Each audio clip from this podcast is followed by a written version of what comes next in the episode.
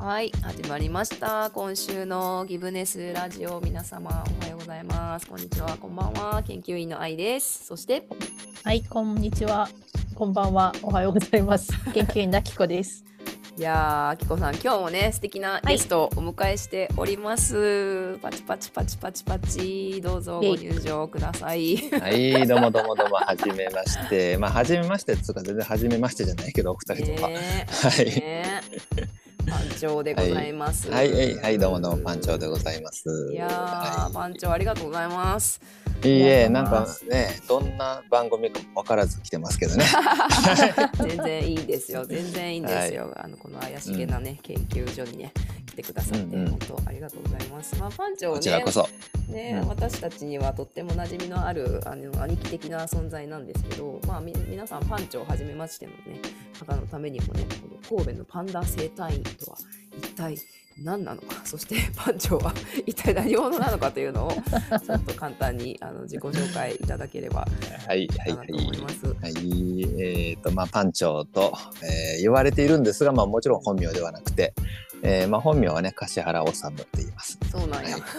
はい、はいはい誰もまあ知らないし別にどっちでも今治ちゃんなんですけどね。えっとまあみんなから番長って言われてて、じゃあ一体何なのかなんですけど、うん、あのまあパンダ生態院というねまあ生態院を営んでるんですよ。うん、でまあこれは神戸の三宮っていうまあ一応神戸の中ではまあ中心地というかねあの繁華街の中にまあある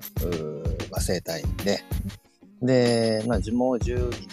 だったのかな開業してぐらいなんですが、うん、でまあその最初はね、えっと、別に自分から番長なんて名乗ってないんですけど、うんうんまあ、お客さんがあだ名として、うんまあ、つけてくれたっていうか、まあ、パンダ生態院の院長なんてこうギュッと縮めてね番長というふうにまあ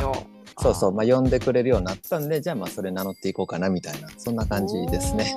その前になんで生態院するときにパンダってつけたんですか？あえっとね、それはあのー、うちの生態院でやってるそのメインの主義があの中国の伝統医学のね、まあ、中医学っていうのがあるんですけどあの、まあ、漢方とか鍼灸とかの、まああのうんうん、なんかルーツが同じ伝統医学があってで、まあ、それの、あの手技療法手を使う、まあ、マッサージ的な技を使ってる生態院なんですよ。で、まあ、中国といえばもう、うんパンダかドラゴンしかいないじゃないですかどっちにしようかなと思ってそうそう、まあ、パンダか竜かどっちかなってなった時も、うん、ちょっと竜はいかつすぎるんで竜はちょっとねそうそうそうちょっと僕のカラーじゃないなせやなせやなそうでまあパンダやったらまあ可愛いしあ後ろにパンダいてるパンダいた偶然パンダいた仕込みじゃないですよねこれ仕込みじゃないですよいつもいるんですよいつもいる、えー、この子ねそうでパンダでパンダってほら、まあ、白黒じゃないですか、うんうん、でこのまさに陰陽ですよね白黒ね確かにそうそうそう、まあ、これは後付けっていうか、まあ、今思いついただけですけど今思いついたんや今、今思いついただけですけどさすがそうまあまあその中国の伝統医学で、まあ、その中国のそれをやってるんだよを、まあ、伝えたい名前にしたかったんですよね。あーそっかそっか、うん、中国よんせんねんの歴史を背負うパンダを看板に掲げてそう、うんそうでなんかその中医学やってる意味っていうのもなんか別に生態院だったら別にねどんな生態の技使っててもいいと思うんですけど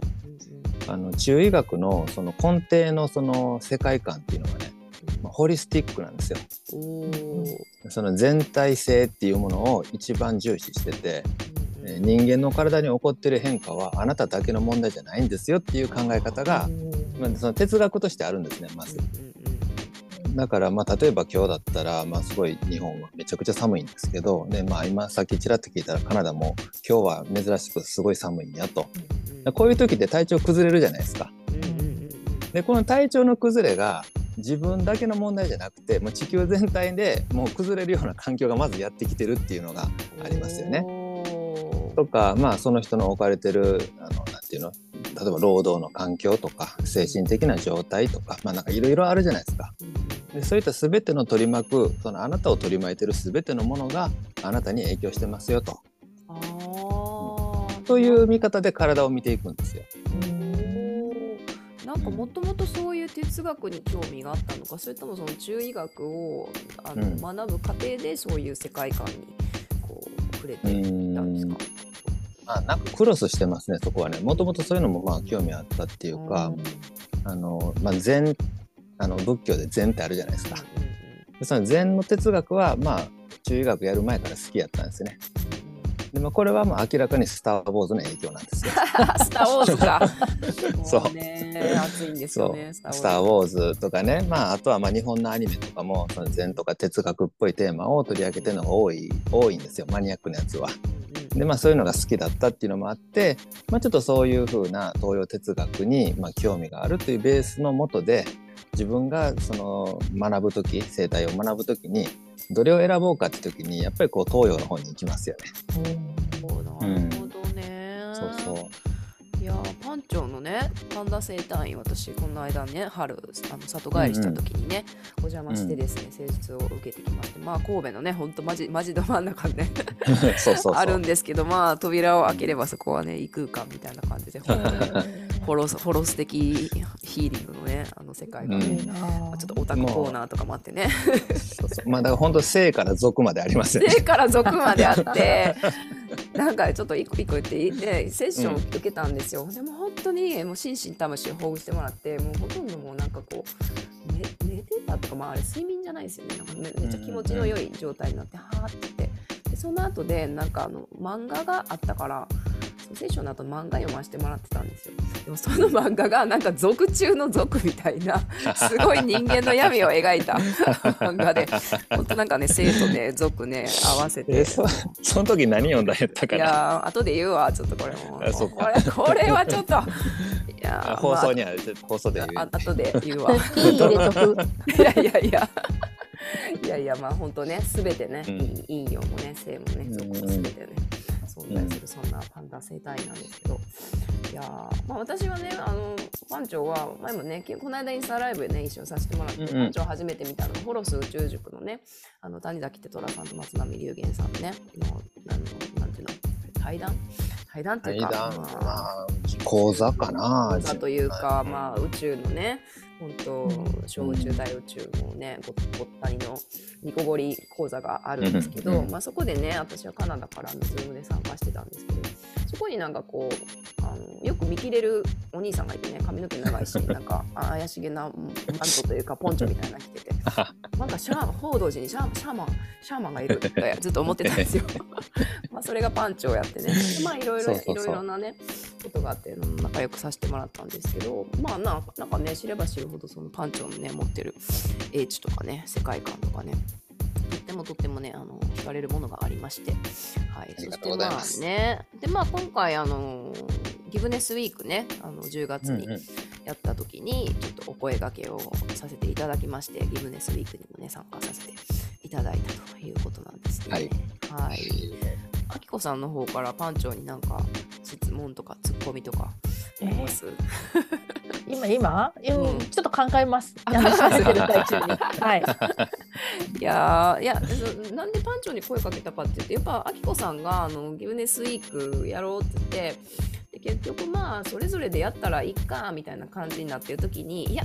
やっぱウェブサイト作るって言ってふつかまえかみっかまえぐらいにあのウェブサイトガーって作り出したんですよね。じゃあいろんなことしてる仲間たちがいるから、なんかギブネスっていうこう言葉を知らなくても、ギブネスっていう風に別に掲げてなくても本当なんかギブネス的な活動していらっしゃる方いるから、いろいろこうお声掛けしたんですよね。で報道寺さんとか番長とか、あと、まあ、いろんなねお仲間に声掛けして、だからあきこさんが作ってくれたウェブサイトがなかったら多分ねそうそう、うん、参加されてないかもしれへんし、うんうんうんうん、っていうのは流れはあるんですよね。そうそうそうそうあれもねなんかまあたまたま流れに乗ったっていうか、うんうんうん、なんかまあ特別やろうと思ってたわけでもないんですよ、うんうんうんうん、でもなんか愛ちゃんおもろそうなことをやってるぞと発見して、うんうんうん、でギブネスウィーク世界ギブネスウィークかなんかそんな名前でしたよね。そうそうそうそうなんですよ。世 界, じゃあ世界ギブネスウィークってえそんな習慣設定されてたんやと思って何々と思ったらあオリジナルかみたいな騙された騙されたそういうの増やしていきたいんですよ。そうそうそうそれをいやそういうのなんか面白いっていうかね、そのなんていうのえー、とすごいでかい団体がいてその人たちがこう設定しましたよでムーブメント作るんじゃなくて、うんうん、別に自分らで勝手にやったらいいやんってノリじゃないですかそれって、うんうんうん、なんかそこそこ今っぽいなって思ったのが、まあ、やっぱり一個動機としてはそれがあって、うん、そのなんかなんていうのでっかい団体がマスに向けてやるってなんかめっちゃ古臭いっていうか、うん、あ確かにね、うんうんうん、いやそれはもちろん届くんだけどそれってあのなんていうのかかるコストっていうのもすごいかかってて、うん、でそのコストがでかくなればなるほどどっかで中抜きっていうのが絶対にあって闇が無, 無駄があるわけじゃないですか、うんうんうん、どんなに理念が高くてもそれを運営する中で絶対無駄が出てくるのはもう目に見えてるっていうか、うんうん、でも別にそのあの仲間内でおもろそうやからやろうぜっていうのが広がっていく方がなんか健全というかねなんか大きなことやってやろうじゃないところが面白いっていうなんかそれはちょっと思ったんですよね一つねありがとうございますまさにね、うん、ま, まさにギブネスって別に公式とか非公式とかなくて全部非公式なんですよね、うんうんうんいやだって家でお母さんが子供に何かやってるってもうすでにギブネスじゃないそうなんですよそうなんですよ、ね、なんかねそういうなんかこうギブネスウィークって世界をいっしゅうかんだけ無料にしようっていうなんかそういうものをこうねいっしゅうかんだけ掲げることであそういえばお母さんはだってめっちゃギブネスやんとかそういえば地球ってめっちゃギブネスしてくれてるやんって私、私らもめっちゃ受け取ってるやんってじゃあ私らもなんか誰かになんかね手渡せるもんないかなみたいなそういうなんかこうきっかけになってくれたらいいなっていうふうに言ってるんでしょうね、うん、なんかやる意味はすごいある、あると思ったんですよねでなんかその、まあ、ギブネスってねあのわざわざ言わなあかん状況が、まあ、そもそもおかしいわけじゃないですか、うんうん、本来ならねそもそも論で言うと、うん、でもとはゆえこの世界はギブネスで成り立ってないんじゃないかって見えるわけですよね、うんでその仕組みに対して違和感感じてる人らが、まあ、最近はあの声を上げられるような状況になってきてるという、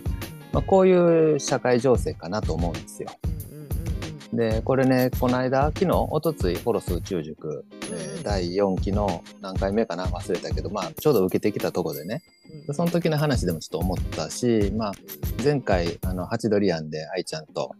で、まあ、龍玄さんでね話してもらった時も特別な日なんかないんだって話あったじゃないですか。そうなんですよね。毎日が特別でね。毎日が特別だから別に設定する必要ない、うん、だけど設定しなきゃ思い出せないこともあるんじゃないかっていう、まあ、そういう話でね、うん、そうです。で、ということはあの思い出さなきゃいけないぐらい、えーと、思い出せないぐらい、えーと、その日を設定しないと思い出せないような状況に我々がすでに陥ってるというこの状態に問題意識を持たないといけないんですよ、うんうんうん、あの無自覚にそうなってるわけじゃないですか、うんうん、で、えーと、なんでそうなってるかって言ったら自分たちが乗ってるその社会っていう船がもうそもそもそういう方向に向かってるからですよね。ギブネスじゃない方向に向かってる船に乗ってるからだと思うんですよ。だからその船自体を乗り換えるというか、まあ、船自体を改造するというかそうしなきゃいけないわけですよね。そうやねんな。でこの船っていうのを オーエス というふうに置き換えると、うんうんまあ、パソコンでもスマホでも何でもこうオペレーティングシステムって入ってるじゃないですか。この社会の土台を作ってる見えない仕組みですよね。本来それがあるというふうに気づかないわけですよ オーエス って。だけどパソコンやってる人は オーエス っていう存在を知ってるわけですよね。マッキントッシュとか Windows とか Linux とかいろいろ オーエス があると知ってるわけですみんな。でこれってまああの オーエス っていう存在を知らない人たちにとったら見えないものだから存在してないわけですよ。で僕たちがその見えない オーエス の中で、まあ、その自分たちで自律的に歩いてると思ってるけど実はその オーエス の仕組みの中でしか歩けてないんだっていうことにまず気づく必要があって、でじゃあその オーエス は世界の オーエス は何なのかっていう話をね、まあ、この間これはテトラさんがそのホロス宇宙塾の、宇宙塾の中で言うてて、いやまあマジでそれよなと。これ、これ言っていいかどうか分かんないんですけど、まあ、勝手に言いますけどあのどうぞどうぞ勝手に言いますけど世界は旧約聖書 オーエス で動いてるんだっていう。ああ旧約聖書、旧約聖書 オーエス で動いてると、うんうんまあ、つ, つまりあのつまりその旧約聖書っていうとユダヤ教の聖典ですよね、うんうん、あと宗教史とか宗教学詳しくない人ってユダヤ教と言われても何か分かんないかもしれないんだけど、今世界で最も力を持ってる宗教は多分キリスト教なんですよ、でそのキリスト教っていうのはイエス・キリストがまあ一応開祖ってことになってるんだけど、イエス・キリストは最初からキリスト教やってたんじゃなくてユダヤ教をやってた人間なんですよね。でそのユダヤ教の中の一派としてキリストグループっていうのがあイエスグループっていうのがいて、で、まあ、イエスがあの、まあ、神の子だというふうな、まあ、ストーリーが加えられて、まあ、キリスト教っていうのが発展していくっていう流れが、まあ、あるんですけど、であのイエス・キリストになってからは聖書は書き換えられて、書き換えたというか新しいあの神様との契約を結んだことによって新約聖書に変わってるんですよ。そうですよね、うん、そうだから、まあ、キリスト教は新約聖書を信じてる、うん、で、えっと、ユダヤ教たちの人たちは、えーまあ、旧約聖書だけど、あの新約と旧約っつっても、まあ、被ってる部分がいっぱいあるわけで、うん、でもともとは旧約聖書なわけです、うん、で、まあ、その聖書のストーリーの オーエス っていうのがあって、うんえー、これって結局その自分の外側に神様を置くというストーリーですよね。おー、そうか。自分の、うんうん、あの神様にお祈りするわけじゃないですか、うん、人間は現在を持っているからっていうことで、うんうんうんえー、それをこう魂の救済を求めて、うん、あの良き行いをしていくというのが、まあ、そのキリスト教の中で、まあ、説かれていることであって、うんでまあ、だから勤勉でいなさいとかね、定職でいなさいとかいろいろそういうのがあるんだと。だけどそれそれが行き過ぎると、えー、原理主義になっていくわけですよね。で今原理主義が暴走してるんじゃないかっていう問題が、まあ、あったりして、えー、原理主義は簡単にナショナリズムとも、まあ、結びついていくわけだし、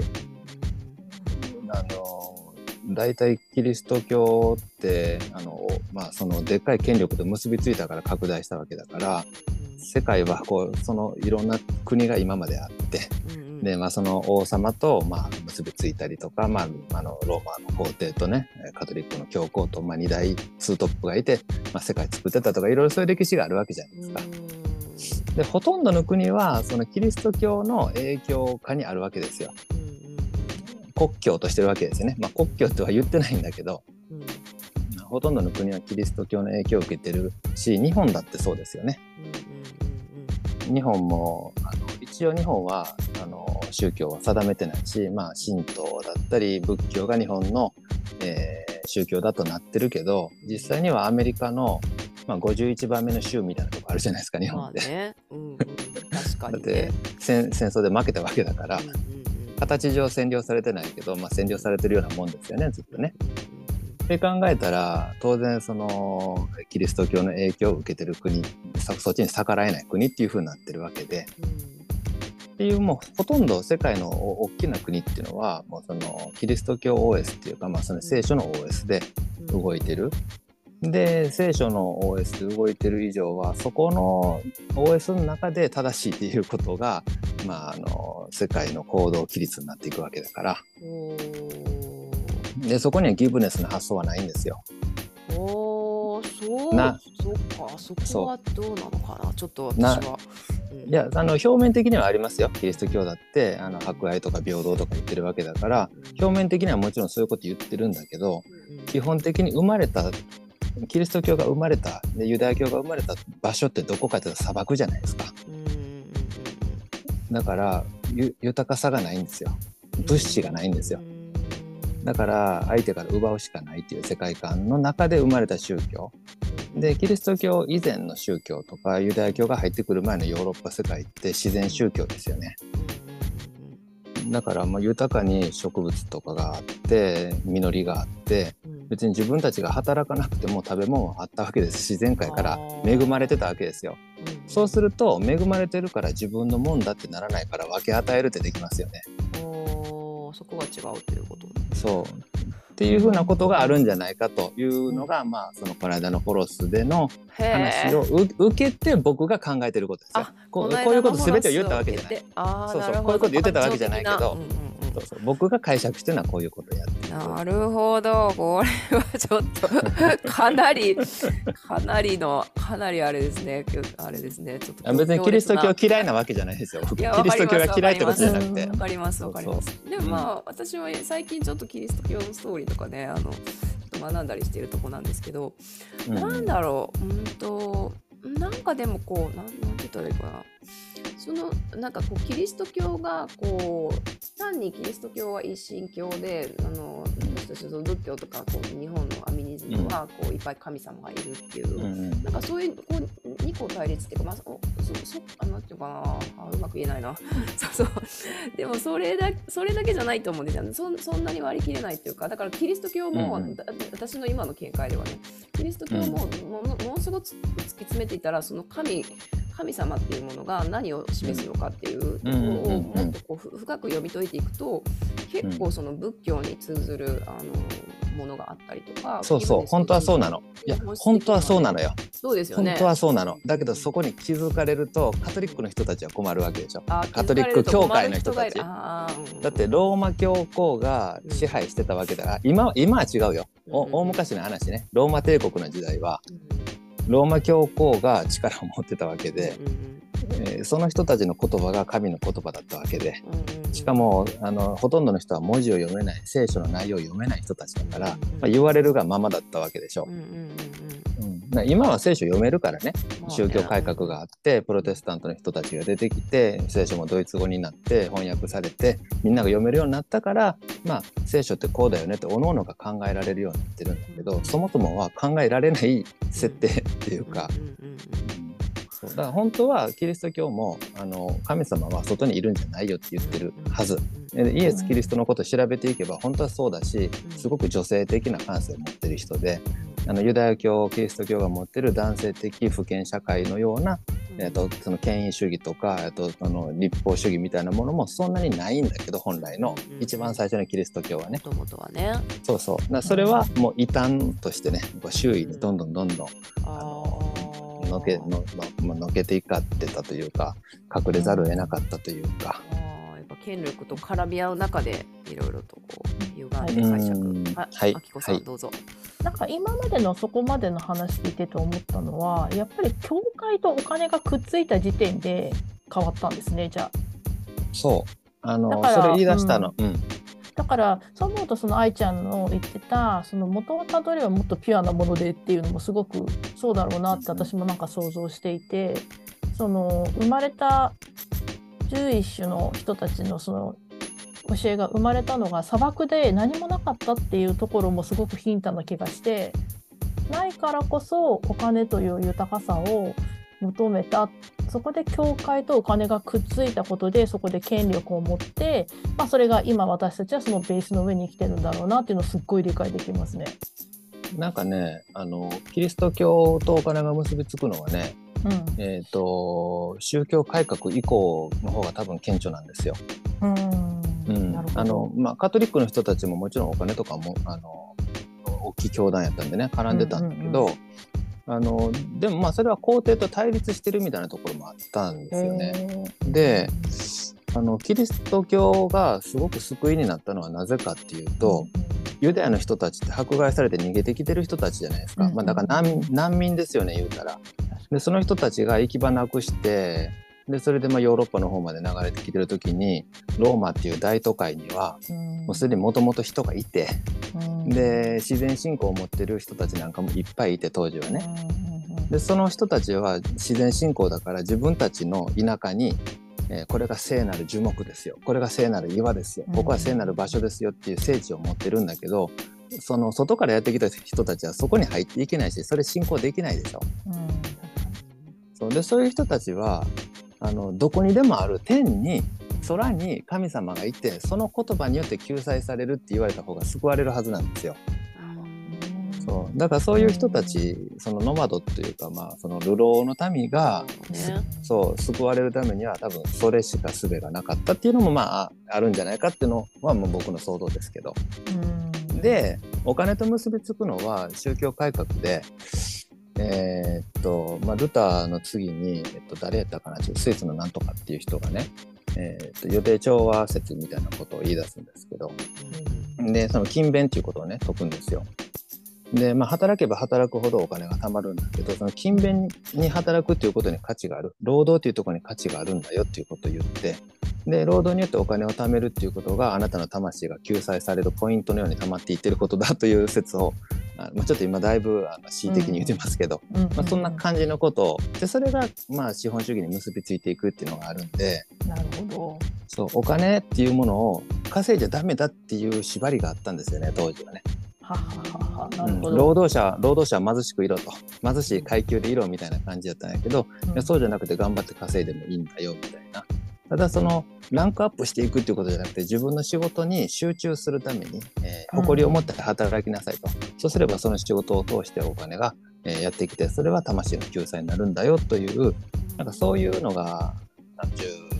ろくせいきぐらいですかね。そうですね。お、出た、フランス革命のあたりから、うん、せんごひゃくじゅうななねんですって。うん、ドイツ、うん、ローマ教皇、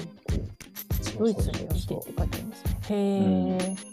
うん、じゅうろくせいきドイツで、ね、ルターが宗教改革をし、でスイスでもそういうことが起こり、うん、で、まあ、そ, そういう中でね、で貴族たちはお金使いまくるわけじゃないですか。で庶民は貧しくて苦しんでる。でそこでまあフランスだったら革命が起こっていくわけですよね。うんうん、うわー、なるほどね。研究員の好きなフランス革命が出ましたか。班長さんはあれでしたっけ、星も読まれるんでしたっけ、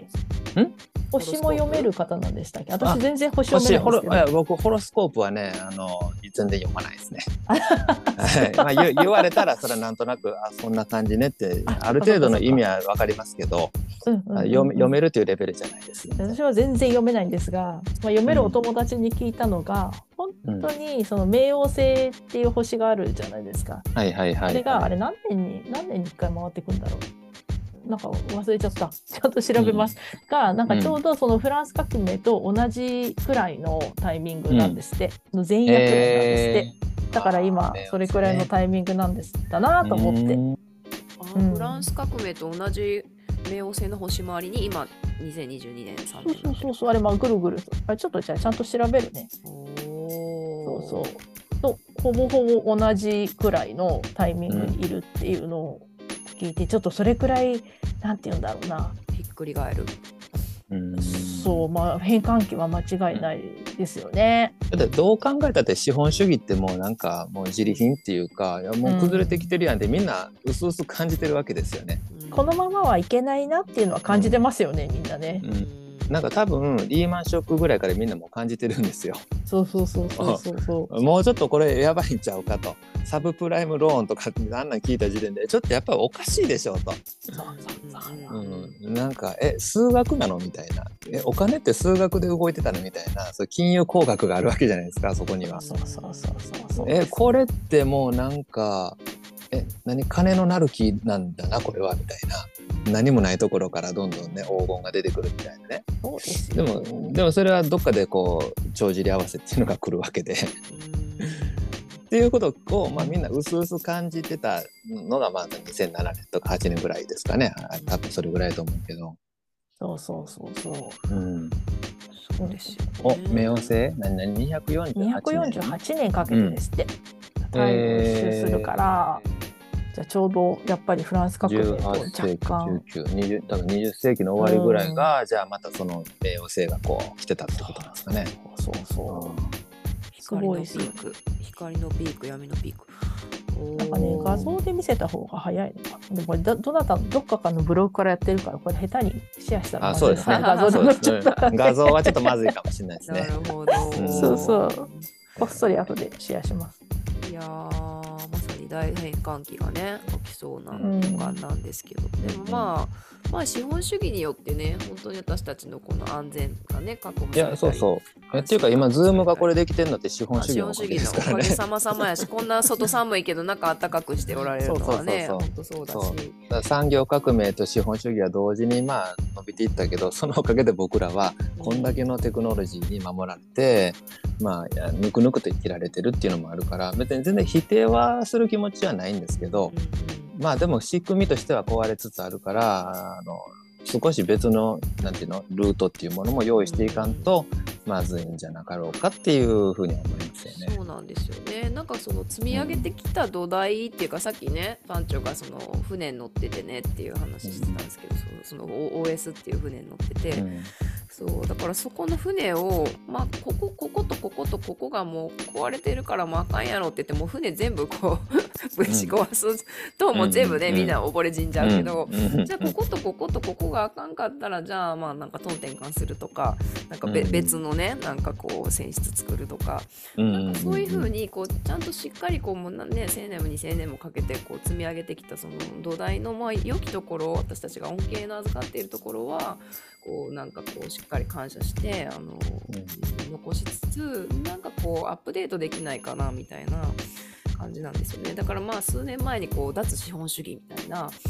ことがね、はいはい、結構言葉がもてはやされたけど、うん、それってなんかその脱して本当に大丈夫なみたいなそじゃあ放り出されてあの本当に私たちこうサバイバルしていけるのかって言ったらやっぱそれ本当に難しい。いや無理ですよ。次の仕組みができてないからできてないからね、うん、だからその足場っていうものをなんかしっかりと自分たちがどういう足場に乗ってんのかをちゃんとこうなんかこうね感謝とともにこう見据えてでもって ど, どこがどういうふうにおかしいのかっていうのをちゃんと見ながらじゃあ次新しい仕組み作るときに何が必要でどういうあの、ね、ものがこう相入れていくのかみたいなところを考えるヒントのしてそうヒントとしてあの一つギブネスっていうのがすごいなんかいろんなあの気づきのきっかけをくれるんじゃないかなと思ってねあの研究しているところなんですよね。なんかギブネスって、うん、うーんとなんか別に仕組みじゃなくて、うん、当たり前のことじゃないですか。そう当たり前のことなんですよめちゃくちゃ、うんうん、でその当たり前のことに気づけるかどうかってこれね僕この間そのそれこそじゅうはっせいきフランスとか調べてる時にねあのジャン・ジャック・ルソーっていう思想家の人がいて、うん、で彼がその唱えてることがあってね、うん、その人間っていうのはもともとその善なるものを持っているんだと、うん、だけどその社会の仕組みっていうものがえー、人間が無自覚にその、まあ、悪、悪、まあ、彼は悪みたいな言い方してたけど、まあ、その間違った行いをしてしまってみたいなことをね、えーまあ、だから人間がその間違った仕組みを作ったり間違った動きをしてしまってるっていうのはそもそも社会っていう設定がそれだから人間が最初から悪なんではなくそもそも善性を持ってるよって、まあ、性善説みたいなことを言うんですよ。でそれをあのじゃあその上 で, でそれを自覚できてなくそれをみんなやってるわけでしかもその自覚できてない上でその為政者、まあ、その支配者たち の, その奴隷のように従属する生き方を好んでしてしまうという風な仕組みになっちゃってるよねっていうことをまず言うんですねルソーが。じゅうはっせいきですよこれ今の話しちゃうんかいと思うけどじゅうはっせいきなんですよ。それでそこにじゃあそれをこう自分たちがそこから抜け出すためにどうすればいいかっていうとその自分の中のその自然に帰れみたいなこと言うんですよ。その自然に学べみたいなね、うん、だからもう最初から最初からもう自然ってそういう仕組みなんだよと、うん、でそこに立ち返っていくっていうふうなことが、うんえー、この間違った社会システムからまあ脱却していく、まあ、その構築脱構築していくっていうか、うん、そういうことなんじゃないかみたいなことを、うん、お言ってるんですよねルソーがね。うんえー、自然に帰れ帰る自然に帰るって言うたらなんていうのその原始的な生活しろみたいな雰囲気になるけど多分僕はそういう意味の自然じゃないと思うんですよ。あの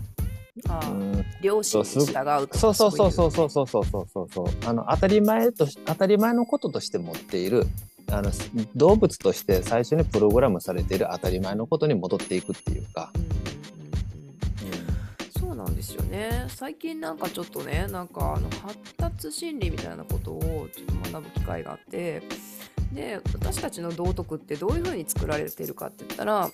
やっぱり、うんあのまあ、生まれたままの赤ちゃんねそのままほっといてもあの育たないじゃないですか、まあ、最初はお母さんとの関係によってこう赤ちゃん育っていくわけ で, でどういう関係かっていうとやっぱりこう命を、まあ、お母さんが育てていくで赤ちゃん育てられていくで、まあ、赤ちゃんはその本能として、まあ、お, おっぱい生まれてすぐおっぱいに、ねうん、食いつくっていうあの、うん、もうできるわけなんですよね。だから教えてないのにそのできる本能っていうのがあってあでもこっちから吸ったらあのうまく吸えるなとかこっちから吸ったらいっぱい出てくるなとかいろいろこう体を使ってこう体験しながらその自分の命をどういうふうにあの生きながらえていくかっていうのも本能的にあの本能で備わっているあのスキルと、でその実際に体験してあの培っていくものっていうものがあって、でそれは一人ではできないんですよ。お母さんがいて、まあ、もちろんおっぱい、おっぱいはねお母さんのおっぱいやから、うんでまあ、そのおっぱいがっていうことではなくて、お母さんとの関係性でもって、そのお母さんとのこの肌と肌のコミュニケーションとか、こう目合わせで目合わせてこうやってニコってこう笑って笑うと赤ちゃんって笑うじゃないですか。笑うともなく、うん、それはやっぱ親からのね、あの大人たちからのこうケアをあの受け取るためにそういうのもあるわけなんですけど、そのコミュニケーションっていうものの中で自分がそこに身を置いて体験して、その中でこうスキルを磨いていって、あこういう風にしたら、あのー、人とうまくやっていけるんだっていうのをお互いに練習しながら、あの自分の命をお互いの命をこうながらえ安全安心安全の中でこう流れさせていくっていうか、それがまあ最初の関係がお母さんと赤ちゃんお母さんの関係で、それがまあ友達とかお父さんとおじいちゃんとか家族とかだって、どんどんどんどんこう広いあのなんていうかな範囲になっていくわけなんですよ。社会とか国とかになっていくっていう、うん、だから何を言う何を何を喋って何を喋ろうと思ったんです。そうそうそう。あ、だから道徳がどこから生まれるかって言ったら、なんかこう、まあ、もちろん最初からその備わ最初から備わっているっていうこととも等しいかもしれないんですけど、なんかどういうふうになんか最大公約数的にあのみんながあのなるべくけん最小限喧嘩せずに最大限安全をなるべく全ての人があのあんまり隔てなくこう命をあのしっかりこう生きていけるっていうことの合意形成みたいなものが道徳っていうものなんじゃないかなっていう話をちょっと最近学んでて、そうだからまあだからまあいわば本能っていうか、善であることによってあの命が流らえさせられるっていうか、だって悪だったらもうバンバンバンバン殺し合っちゃって、もうすぐ死は絶滅しちゃうじゃないですか。だから性善説っていうことはまあなんだろうな、哲学的にもそうであると思うし、なんか遺伝子学的にも当然であるっていうことはすごいこう理にかなってるなっていうふうに思うんですよね。それをなんかこういろんななんていうのかな情報とかこう、あのー、そうじゃない仕組みによって何か何かしら儲ける人たちがえ何かしらを得る人たちがいて、そこをなんかねこう見えなくさせられちゃったりとか勘違いさせられちゃったりっていうところがやっぱ今のところの起きてることなのかなって思ったり。多分ね、まあ、僕らの東洋人の感覚としてはちょっとまあピンとこないと思うんですけ